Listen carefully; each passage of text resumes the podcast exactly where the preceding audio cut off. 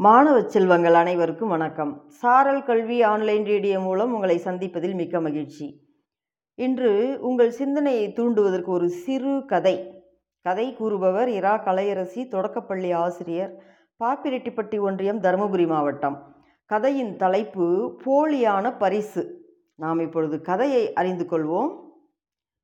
ஒரு நாட்டில் ஒரு மன்னர் இருந்தார். அவருக்கு அதிகமாக வயசாயிடுச்சு. அதனால் நோய்வாய்ப்பட்டு மிகவும் மோசமான ஒரு நிலையில் இருக்கிறார். அவருக்கு ரொம்ப உடல்நிலை சரியில்லாமல் இருக்கிறார். தன்னுடைய உயிர் மீது அவருக்கு நம்பிக்கையே இல்லை. எந்த நேரம் நாம் மாண்டு போயிடுவோமோ அப்படின்ற ஒரு பயம் வந்துடுச்சு அவருக்கு. அவருக்கு ஒரே ஒரு மகன்.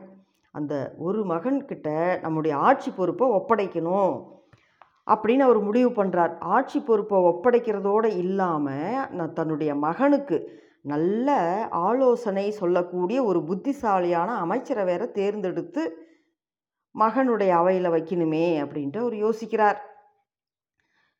அதனால் அவருடைய அரசவைக்கு எல்லாரையும் அழைக்கிறார். யாருன்னா அமைச்சர்கள் அறிஞர்கள். அவங்கள எல்லாரையும் கூப்பிட்டு அந்த அரசவை அன்னைக்கு நிறைஞ்சு இருக்கு அவங்கக்கிட்ட இவர் கேட்குறார் அவங்களெல்லாம் பார்த்து கேட்குறாரு நான் இதுவரை ஆட்சி புரிந்த விதம் பற்றி உங்கள் மனசில் என்ன தோணுதோ அதை ஒளிவு மறைவு இல்லாமல் அப்படியே சொல்லுங்க அப்படின்னு கேட்குறாரு மன்னர். அங்கே நிறைந்து இருந்த அந்த அமைச்சர்கள் அறிஞர்கள் எல்லாரும் மன்னரை பார்த்து சொல்கிறாங்க ஒவ்வொருவரும் ஒவ்வொரு விதமாக சொல்கிறாங்க ஒவ்வொருத்தராக எழுந்து உங்களை போல் சிறப்பாக ஆட்சி புரிகிறவங்க புரிந்தவர்கள் யாரும் இல்லை. அறிவாற்றல் மிக்கவர்கள் இதுவரை இருந்ததே இல்லை அப்படின்னு மன்னரை புகழ்ந்து தள்ளுறாங்க. அவ்வாறு புகழ்ந்து பேசியவர்களுக்கு எல்லாருக்கும் ஆளுக்கு ஒரு வைரத்தை பரிசா கொடுக்குறாரு மன்னர். அங்கிருந்த ஒருவர் மட்டும் எதுவுமே பேசலை பேசாமல் அமைதியாகவே இருக்கிறார். அவரை பார்த்து கேட்குறாரு மன்னர் எல்லாரும் என்னை புகழ்ந்து பேசுனாங்க நீங்கள் ஏன் எந்த கருத்தையுமே சொல்லாமல் அமைதியாக இருக்கிறீங்க? அப்படின்னு கேட்குறார். அதுக்கு அந்த மௌனமாக இருந்தவர் சொல்கிறாரு அரசே நீங்கள் மகிழ்ச்சி அடையணுன்றதுக்காக மற்றவங்க எல்லாரும் உங்களை புகழ்ந்து பேசுனாங்க. அப்படி நான் பேச விரும்பவில்லை. நீங்கள் நல்லவர் வல்லவர் என்பதில் எந்தவித சந்தேகமும் இல்லை. ஆனால் உங்களை விட சிறந்தவர் உலகத்திலேயே இல்லை என்று என்னால் கூற முடியாது அப்படின்னு சொல்கிறார் அந்த நபர். அவருக்கும் ஒரு வைரத்தை பரிசாக கொடுத்து அனுப்புகிறாரு மன்னர். எல்லாரும் அங்கேருந்து கலைந்து சந்தோஷமாக அவங்க அவங்க வீட்டுக்கு போயிடுறாங்க.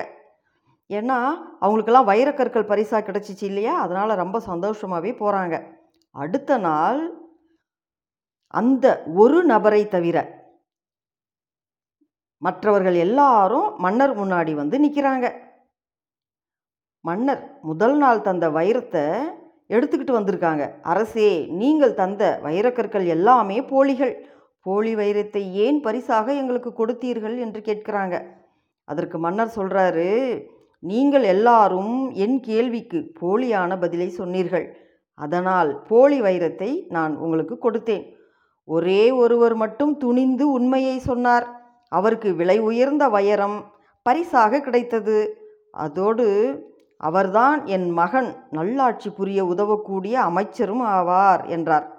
மன்னரின் பேச்சால் மற்றவர்கள் வெட்கமடைந்து தலை குனிந்தனர்.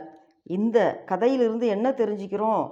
உண்மை பேசினால் அதற்கு சிறந்த மரியாதை எப்பொழுதுமே உண்டு என்னும் கருத்தை நாம் புரிந்து கொள்ள முடிகிறது. மாணவர்களே மீண்டும் ஒரு நல்ல கதையோடு சந்திக்கலாம்.